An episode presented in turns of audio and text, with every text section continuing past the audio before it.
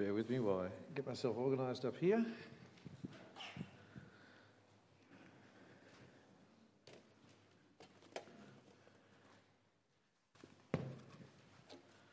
All right. Oh, that was loud. I'm going to show you a, uh, a picture. It's a trivia competition as we start. Uh, you've got to tell me what movie this is from. What movie is that picture from? Uh, anyone other than Reese? What movie? What movie is that from? It's from The Matrix. There you go. Uh, it was that was the movie of the 1990s. Uh, it came out in 1999, uh, which was sort of my brief window of my golden age of movies uh, because that was the period where I had a job and I didn't have children. Uh, so I had a job, so I had money, I could go to the movies, and I didn't have children, so I could go to the movies. So, uh, so that's why, if you ever wonder why my references to movies aren't from any time in the last 16 years, you, you, you know why. But anyway, who's, who's seen the movie? The, the, oh, there you go. It's more relevant than I thought. There you go. Uh, but it was the movie of the 90s, and especially it was the movie that movie nerds like to quote. I didn't, I didn't actually like this movie. But you couldn't not like this movie at that time because movie nerds would always just quote it at you. And the line they would quote over and over again is the line up there, which is Do you want to take the blue pill or do you want to take the red pill? Uh, and that was where Morpheus, this really doesn't matter, but anyway, Morpheus, Laurence Fishburne's character, who I always thought was Samuel L. Jackson, but actually is Laurence Fishburne. But anyway, uh, I'm sure I'm not alone there. Uh, Laurence Fishburne's character, he offers Neo Keanu Reeves, the choice. Do you, do you want to take the blue pill you want to take the red pill? And that's because the basic premise of the movie, I mean, you've had 20 years to see it, so I'm not.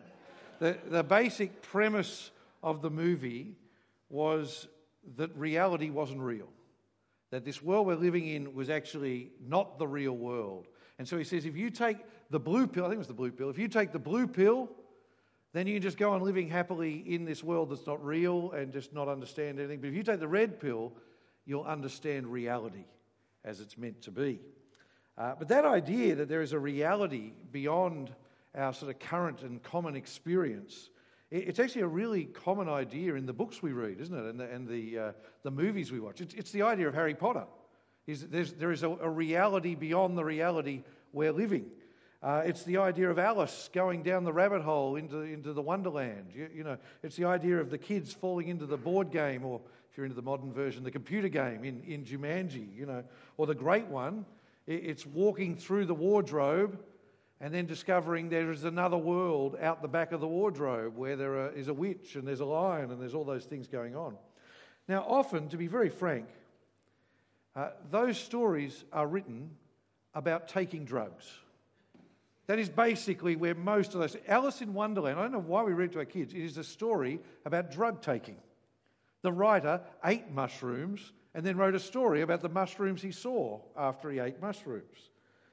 So they're either about taking drugs or, funnily enough, this is the weirdness of it, they're about Christianity.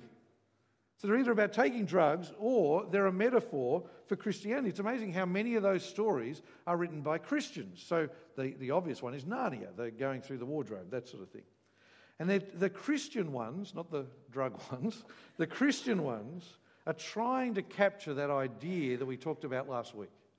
They're, trying to capture that idea that to understand ourselves and to understand our world properly, we need to actually realize that we don't naturally see the world right, that we see it wrongly, and we need to come and understand the world God's way. We need to see the world through God's perspective. But unlike in all those books and unlike in all those movies, God's reality is not some big mystery that's hidden from you unless you happen to stumble on a wardrobe in a, in a big English country mansion or, or, or a mystery that you, you must take a pill to understand. No, God has come and made it absolutely clear because he has come into the world and revealed himself in our Lord Jesus.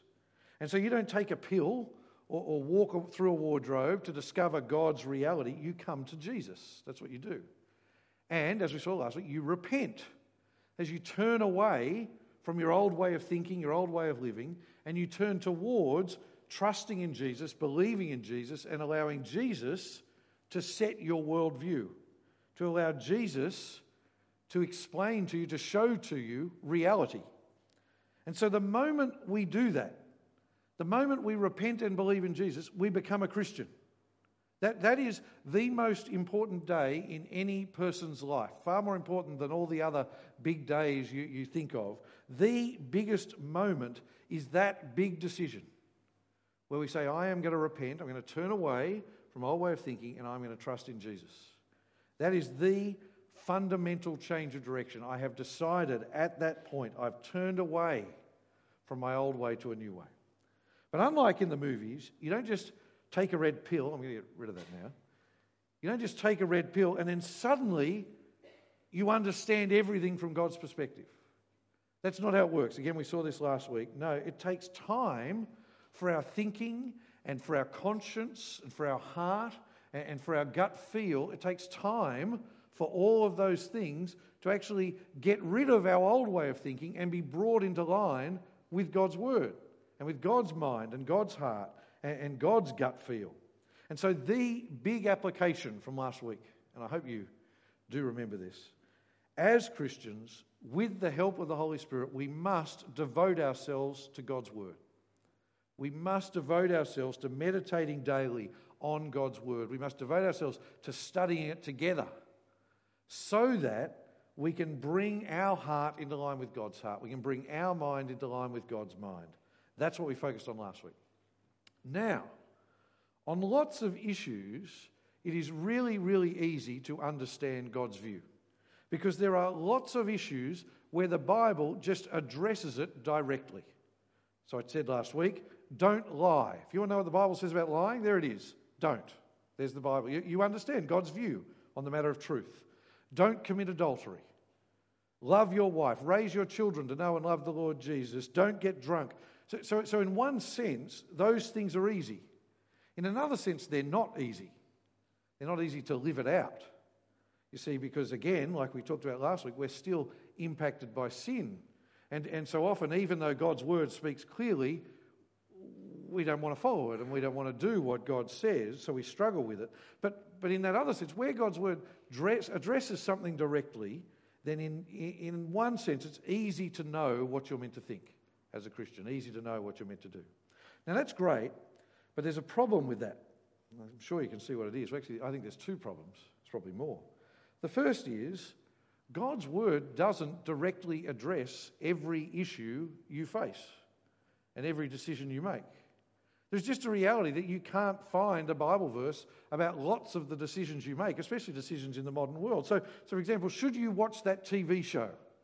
I won't name it, you can insert TV show of choice. Should you, should you watch that TV show? The Bible does not have anything to say about TV directly because TV didn't exist when the Bible was written. But does that mean the Bible doesn't have anything to say about what you watch on television? Of course not. You need to draw together other relevant teaching to make a godly, wise decision. Or the current example in New South Wales that you can't avoid in the newspapers and so forth at the moment abortion. That there is no direct verse in the Bible on abortion. It's not one of the Ten Commandments, at least not directly. Does that mean the Bible has nothing to say about it? Again, I hope you say, of course not. It has lots to say on it. But that means you, you, you can't just treat God's word like a textbook where you're just going to turn and find your answer to every situation you face. But the second problem is that even when God's word does speak on an issue very, very clearly, if our mind is still shaped by the world's way of thinking, we will always struggle to accept God's word. We'll certainly never accept it joyfully. We will always resent it. We'll always struggle with it. And more than that, we'll do what sadly Christians have done for 2,000 years. We'll just try and be clever and work out why it doesn't apply to us and why it doesn't say what we think it says because we won't want to obey God's word even when we know what it says very clearly. That's why, for those two reasons, that's why we need to have the Bible shape our whole way of thinking. Now, one way God's word does that is just by changing our minds and changing our hearts bit by bit as we read it.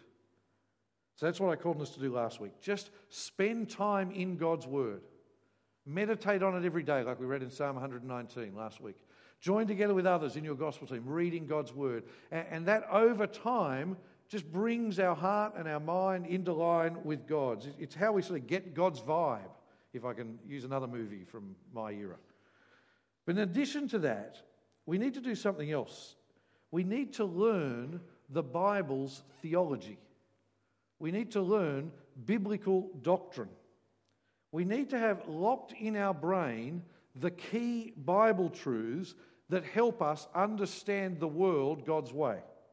See, our brain just has to have some set beliefs that are unchangeable, that, that are the scaffolding, if you like, that then when we learn anything else, either from the Bible or anywhere else, we judge it through those truths that are set in stone. So in my street at the moment, because every block is really, really long, seems like every house is building a granny flat on the back. It's like everyone's decided, I'm going to make some money by selling off half my thing and having a granny flat on the back. And they go up really, really quickly. But if you watch, what do they do first? They lay a concrete foundation. Then they build a hardwood scaffold, if you like. And then before you know it, the bricks go on it. But if the foundation is not good, well, the bricks will all just fall down. And if the scaffold, if the, the timber is not hardwood and isn't put in place properly, well, the bricks just all fall apart. Well, it's the same with you and your mind and me and my mind. We have to have the foundation right. And what's the foundation? It's Jesus Christ. It's, it's believing in Jesus. That's the foundation. But then we have to have the scaffold right. The basic things we believe that we then test everything else against and we build everything else around. And that's what I want us to talk about tonight. See, I said last week, I can't answer every issue for you. Uh, and after that, last week, lots of people, more feedback slips than I've had in a while actually, lots of people put in feedback slips where they said, can, we co- can you cover this issue? What about this issue? And, and can you talk about this issue? And, and, what about this? I'd like to know what to do here as well. And, and what about that? I'm sorry to disappoint all of those people. I'm sorry to disappoint you all. I can't deal with every issue you've got to face. I just can't. I haven't got enough sermons. Next week, unless I change my mind, uh, next week I'm going to do that for the issue of abortion. Okay, so I'm going to just go through and, and give a whole biblical view of what we should think about abortion. But this week I want to lay the groundwork for how we need to think about any of the big social issues of our time. So I think the big issues of our time are things like abortion and human sexuality and euthanasia and all those sort of topics. And I want to put in place and help us grasp and understand the key underpinning biblical doctrines that help us understand and accept God's view on those topics. So, I'm going to do is I'm going to talk about three key truths tonight, and each time I'm going to show it from the Bible. Then I'm going to show you how it's different to how our world thinks. Uh, and then I'm going to draw out some implications for our thinking on some of those big issues. That's what we're going to do. All right? So you will need, you always need your Bible, but I'm going to put most of the Bible verses up here tonight. The thing you'll have, find most helpful is having your outline out. If you don't have an outline, can you put your hand up and Troy or Patrick will get one to you? Wake your hand up if you don't have an outline, if you didn't get one on the way in, if you sneaked past the welcomers. All right? Very good. So, Key doctrine number one, up on the screen and on your handout, and it's that God created us. That is the truth that underpins everything else. Or another way of putting that, God is the creator and we are the creatures. So that is the very starting point of the Bible. Genesis chapter 1, verse 1 says, In the beginning, God created the heavens and the earth. Now, should be said, Genesis 1 and 2 are not a science textbook. Uh, so I think Christians can differ on questions of science. Did God use evolution as part of the process as he, as he created things? Uh, was it six days as we know it, or, or, or did it cover a, a, much longer period than that? We can debate those things another time. Uh, you can go have, come and have a coffee with me, we can talk about it all you like. But I just want to tell you what Genesis 1 makes very clear is however you understand it, you have to understand God did it. God actively created this world. That is non negotiable. But not just the world, God created us, human beings. So, from our reading in Genesis chapter 1, before verse 27, it says, So God created man, he created them male and female. Now, that verse there already answers lots of current questions about gender and those sort of things as well. That actually our gender, male and female, is, is determined by God and is part of how God created us. But that's a, that's a much bigger topic for another day. But I want to say to you, there is no more basic truth than that one. That this truth must always be the bedrock of our thinking. God created us. God is the crea- creator, we are the creatures. But now I want to think what, what are the implications of knowing that? What are the implications of knowing that? Now, there's, there's hundreds. There's hundreds of implications. But the first one I want to draw out is I think it means that our lives have meaning. It means our lives have a purpose. We exist for God's benefit. We exist to glorify our Creator. We were made to please Him. We are not just a random collection of cells. Now, think about this, and I've already said it in a way. What's the alternative to this truth? The alternative to this truth, and what many in our society believe, is that there is no God. Or if there is a God, he is distant and unknowable and plays no part in day to day life. Now, if you really believe that, if you really believe there is no God and you are a random collection of cells and I am a random collection of cells, then that is horribly depressing. If you actually take it through to its logical conclusion. Because it means there is no meaning in life.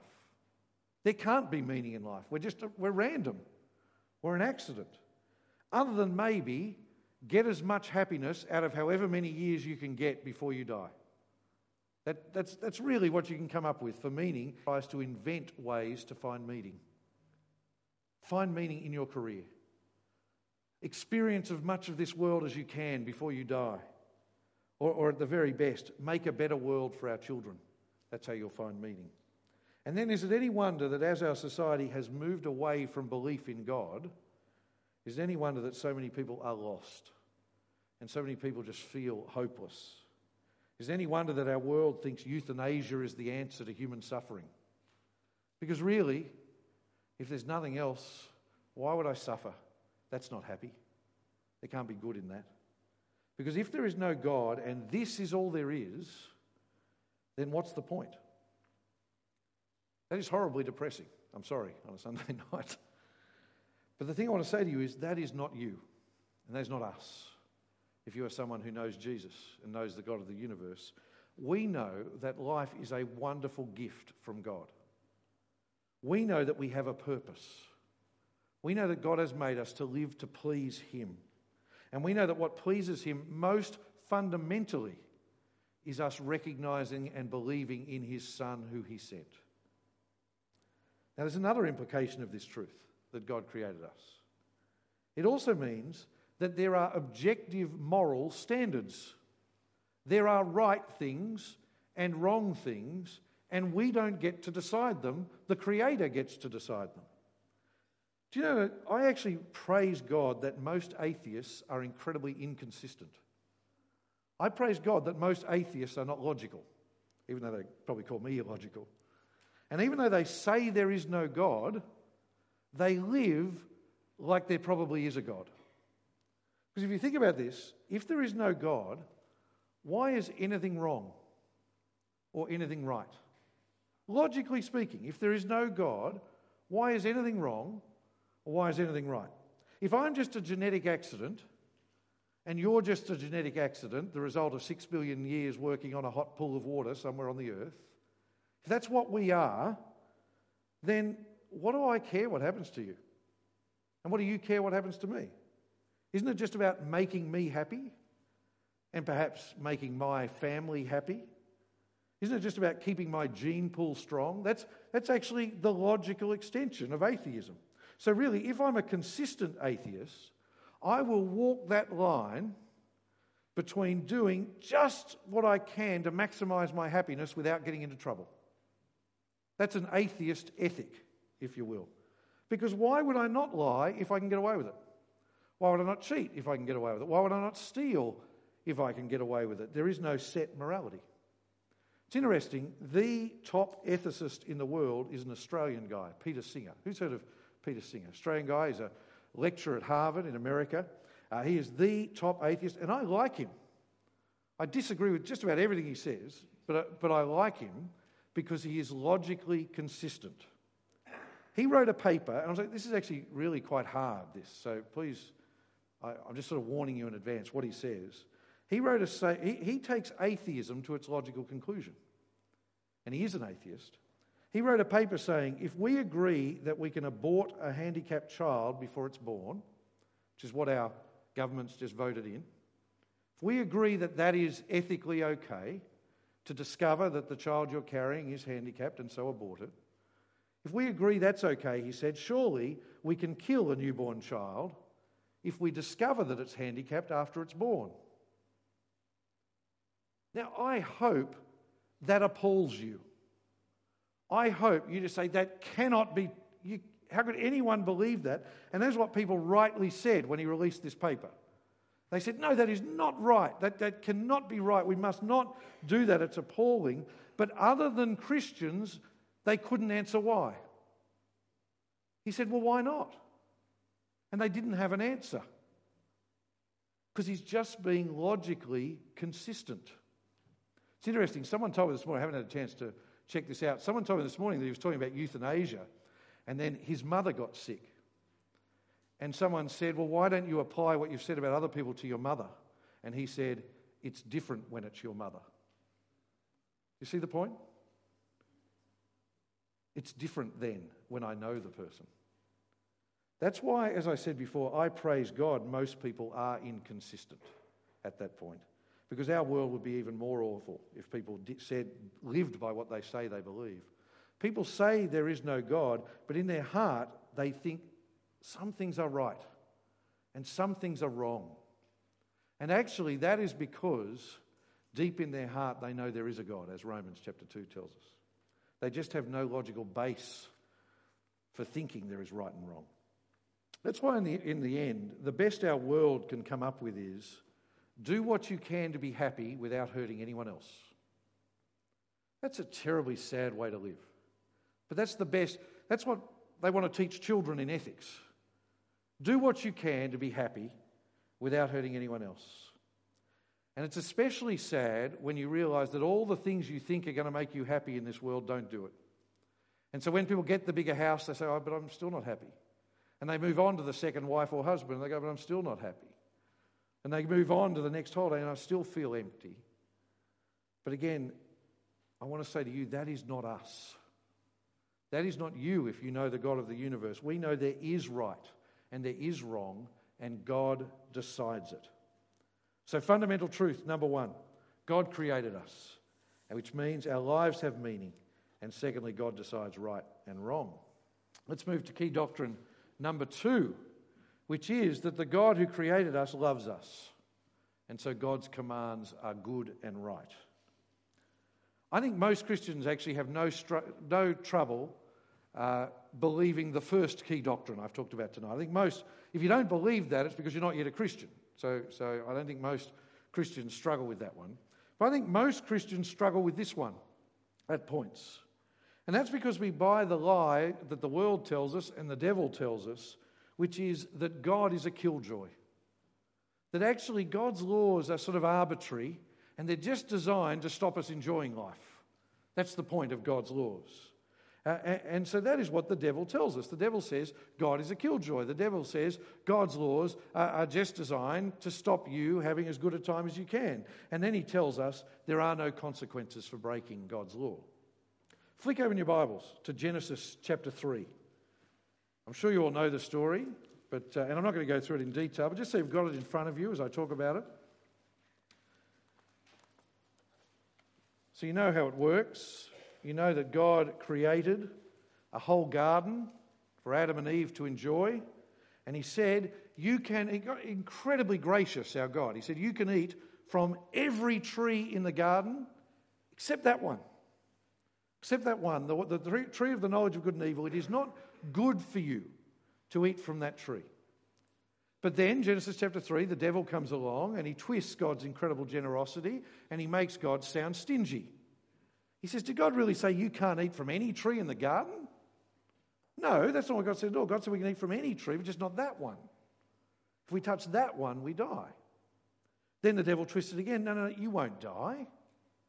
No, no, God wouldn't do that. There, there, there are no consequences for disobeying God's unfair laws because God's a killjoy. God doesn't want what's best for you. The only reason He doesn't want you to eat from that tree is because He doesn't want you to be like Him. And so Adam and Eve eat the fruit, and sin and death enter our world. But that conversation in Genesis chapter 3 didn't end there. It was the first example of a conversation that goes on in every human being's brain every day of all of history, where the devil and the world say to us, God is a killjoy. God doesn't want what's best for you. God's just stopping you enjoying your life. And there is no consequence for breaking God's law. Whenever we think those things, which we will all think at different points, whenever we think those things, we need to do one thing. We need to go back and look again at the cross of Christ. Whenever we think God doesn't love us, God doesn't want what's best for me, whenever we're tempted to think that, go and look again at the cross of Christ. We need to say, hang on, I know God loves me because he sent his son to die in my place. Our readings from Romans chapter 5 earlier on, verse 8 says this It says, God proves his own love for us in that while we were still sinners, Christ died for us. This is the most wonderful verse, isn't it? Because it's not God loves us when we deserve it. When did He send Jesus to die for our sins?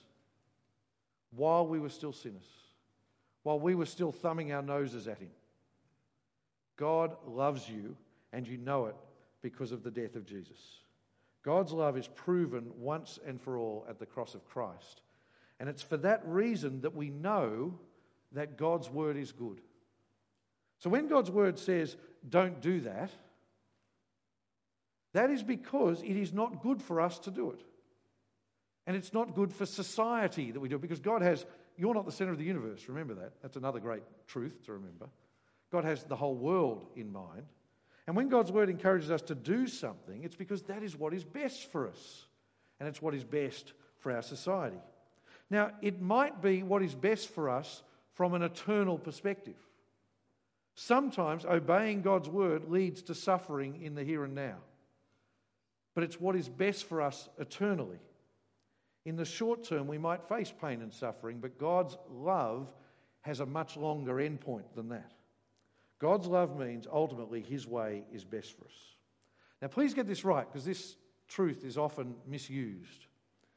You often hear people say, God is love, and therefore, if there is a command in Scripture that I think is unloving, we don't have to obey it. That was the whole same sex marriage debate.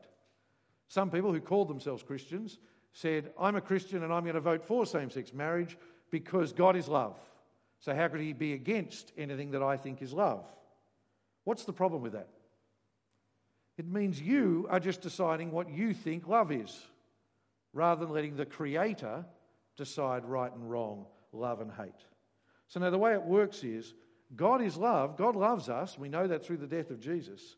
So that means His Word is loving, His Word is what is best for us. So if I read God's Word and I struggle with it, that means I've got to change my definition of what is love and what is loving and what is the right thing to do because I've got the problem, not God. So that's the second key truth, and that must underpin all our thinking. God loves us, so His words and His commands are good. Oh, I've gone too far. There we go. Now, those two truths just have to be the key bedrock of our scaffolding. I think that's a mixed metaphor, but you, you know what I mean. You get my point. And I hope you can see this. I hope you see it already. With, just with those two key truths locked into your brain, you actually know how to answer most of the questions our modern world throws at us. Just with those two key truths locked in our brain, you are actually equipped to think Christianly about many, many topics that come our way. But the reality is, we've still got about 100 other parts of the scaffold to build in our brain if we're really going to be equipped to deal with all the issues life will throw at us. And that's why at this point I want to pause and I want to plead with you. I use that word advisedly plead. This is my ad break before the last part of today's sermon. Uh, last week, I called on us to devote ourselves to reading the Bible on our own and with our brothers and sisters in gospel teams. This week, I want to plead with you to learn biblical doctrine.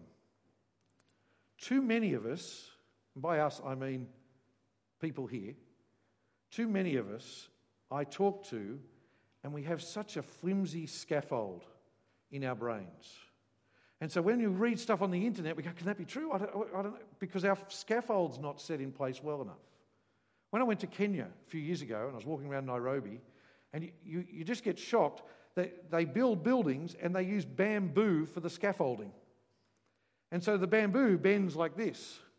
And so the building bends like that. And then, really, really sad, often the buildings collapse and people die as they're, as they're making them and so on. That is what many modern Christians' doctrinal scaffold is like. It's bent, it's weak, it's like bamboo because they've never actually taken the time to learn biblical doctrine. That's why back in term one, I remember we shut down all gospel teams in term one and we, we did the courses, and several of you I know did the, the doctrine course with me, and I hope you found that helpful. Uh, but many of you weren't able to do that, you were doing other ones. Uh, so I want to ask you unless you're someone who thinks you've got it all together and you've got a great scaffold, I want to ask you to do something for me before the end of the year. Uh, and and I'm, so, I'm asking you because it's good for you. And then I'm asking you, I'm pleading with you and saying, just do it for me, even if you don't think you have to. You know what I mean? And that's what I, this is what I want you to do. I want you to read one of these two books before the end of the year. I should put it up on the screen. I want you to read one of these two books before the end of the year unless you've read them sometime in the last five years.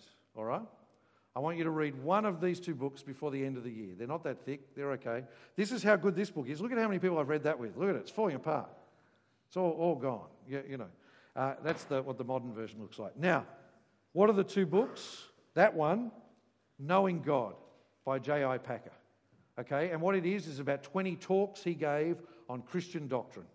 And if you're the sort of person who, who learns better that way, then read that one. This one, Know the Truth by Bruce Milne, it's more like a textbook, you know, like goes through different topics of what the Bible says about different topics and gives you Bible references and so forth. So if your brain works more that way, do that one. But I want to ask you to do that before the end of this year. Read one of those two books. If you're not much of a reader, find three friends and get together and make a mini book group where you, you force yourselves once a fortnight to read a chapter and talk about it together. But I'll ask you to commit to doing that because it's good for you. But even if you're not absolutely convinced it's good for you, do it out of love for me, just to make me happy. There you go. But build that scaffold in your head because otherwise you are just not able to think Christianly in this world. And you'll be blown around by every wind of false teaching, by everything you read on the internet, by whatever. Have a biblical doctrine shape your brain. That's what I want to ask you to do. But now, as the last part of today's talk, I want to cover one last key part of our scaffold, and I think this is the key doctrine that we need to have locked in our brain to think through or really grasp God's view on the issues of our age. Like I said before, abortion, euthanasia, human sexuality. So, in a way, I'm sort of laying the groundwork for next week's talk. This is like point one of next week's talk. And so, key doctrine number three is that every human being is made in the image of God. Let's go back to the very beginning at Genesis chapter 1. Uh, God has created the earth, He's created the sky, He's created the oceans, He's created the land, He's created all these animals. Then He turns to humanity, and this is what He says Genesis chapter 1, verse 26. Then God said, Let us make man in our image, according to our likeness they will rule the fish of the sea, the birds of the sky, the livestock, all the earth, and the creatures that crawl on the earth. So God created man in his own image. He created him in the image of God. He created them male and female. Now, I could preach 10 talks on those two verses, and I would not have fully plumbed their depths. And we could talk for hours about what it means that you, every person here, are made in the image of God or God's likeness. We could talk about how it means that God made us alone to have knowledge, how God made us alone to relate to Him and actually be able to relate to God as our Father. Not the other animals, just human beings. And we could talk about how before sin entered the world, God made us to be immortal. I find that mind blowing, frankly. Uh, but before sin entered the world, God made us to live forever. We're not meant to die. But the key point I want to draw out today is that it shows us that humanity is the pinnacle of God's creation. See, the God who created the stars and the moon and elephants and dolphins and orangutans and, and, and everything else, he made all of that and then he said, But these ones alone I am making in my image.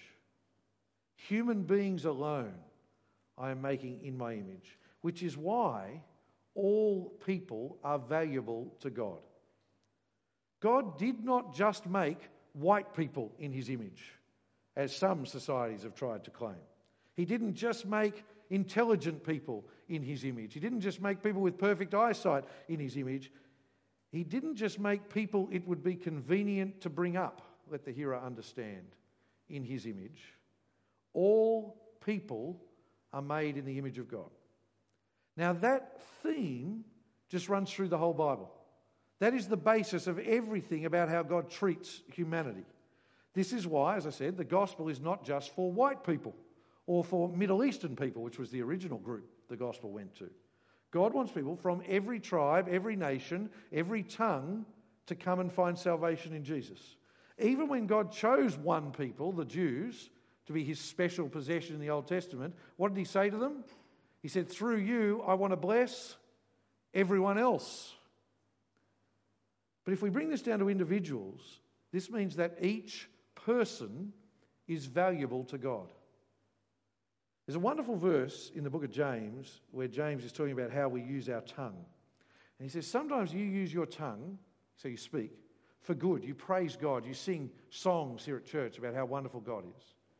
But then you use the very same tongue you, you walk out of here, you've been praising God with your tongue, and then you walk out to your car and you swear at the guy who, who pulls out in front of you. And then you realize it's the minister in your pot. No, you don't. You don't. then James says this. Look at what James says. I think this verse is incredible. He says, We praise our Lord and Father with it, our tongue, and then we curse men who are made in God's likeness with it. I hope you can see his point. His point is when you curse another person, when you speak ill of another person, when you belittle them because they're different to you, you are cursing the image of God. You are belittling the image of God.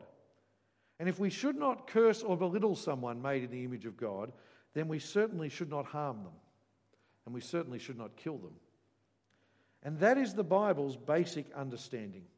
The Bible's basic understanding is that all human life is inherently valuable. That's why we are free to kill animals. Christians should not become radical environmentalists. There might be reasons to care for the environment, but in the end, animals are for us to kill and eat and to make leather shoes with and leather belts with and clothe ourselves. That's why God created human beings above the animals. We can take animals' lives but we are not free to take human lives. And so, from the very beginning of God's law, what was the sixth commandment? Exodus chapter 20, verse 13. Do not murder. Do not murder.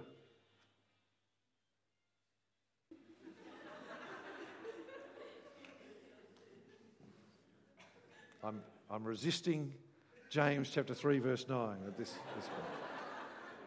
It says nothing about cursing mobile phones but God loves you. Now go back. Exodus chapter 20, verse 13 do not murder. That's just not a random law. That's because how could you take, how could you kill someone who is born, who is made in the image of God? Now, there are times where God gives us the right to take life. So, Christians are not pacifists. In a just war, killing is not wrong. So, the Second World War, when Australian people went and fought Germany and Japan and other places, they were right to do that.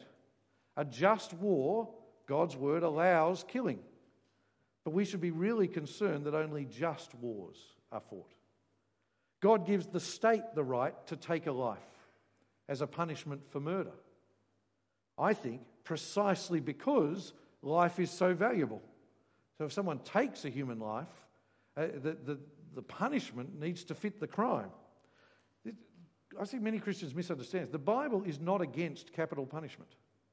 Don't just say, I don't believe in capital punishment because I'm a Christian. That just shows you haven't read your Bible. The only reason I oppose capital punishment is because of another doctrine that's a key part of the scaffold, which is the doctrine of human sin. And I know that people tell lies and people make false accusations. So there is a reality people abuse power and innocent people get convicted. That's why I oppose capital punishment. While we have the, the chance that they might be found innocent and there might be lies, we, we don't want to take that drastic step.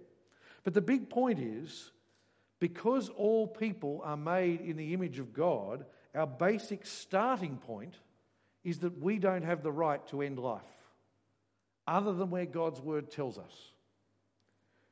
Which is, of course, the fundamental reason why Christians are so opposed to abortion. I'll deal with complicating factors next week. I'll deal with other issues and the nuances. You know, what about a, a woman's right to, to, to choose what happens to her own body? What about extreme cases? But the fundamental point, the starting point, is not complicated for a Christian. If that baby, and this is a question of science, if that baby inside the person is another human being with a separate genetic makeup to his or her mother, and again, that is scientifically what a fetus is, then no human being has the right to decide that a person made in God's image should not have the opportunity to live. That's what the Bible says. However inconvenient it will be to raise them, however much we think their quality of life not, may not be as good as it could be, we do not have the right to stop or to take the life of a person made in the image of God. That's the starting point. But more on that very hard topic next week.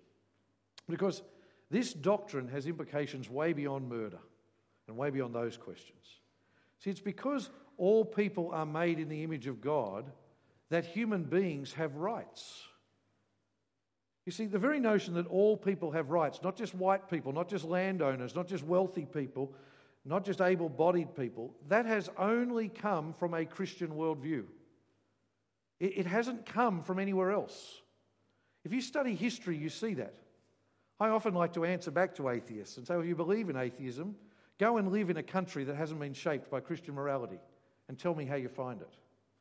See, if you study history, you see it is Christians who have led the way in the care for the poor.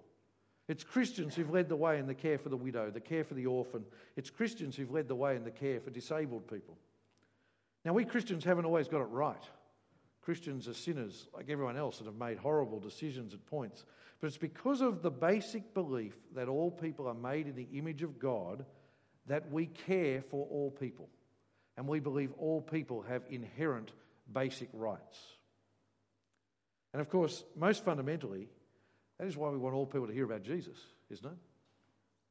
See, even, I find this funny, even as we speak out against these current issues, even as Christians speak out against abortion, even as Christians speak out against same sex marriage and homosexual practice, even as Christians speak out against whatever it is, as Christians, we don't speak in judgment, even if we're heard that way.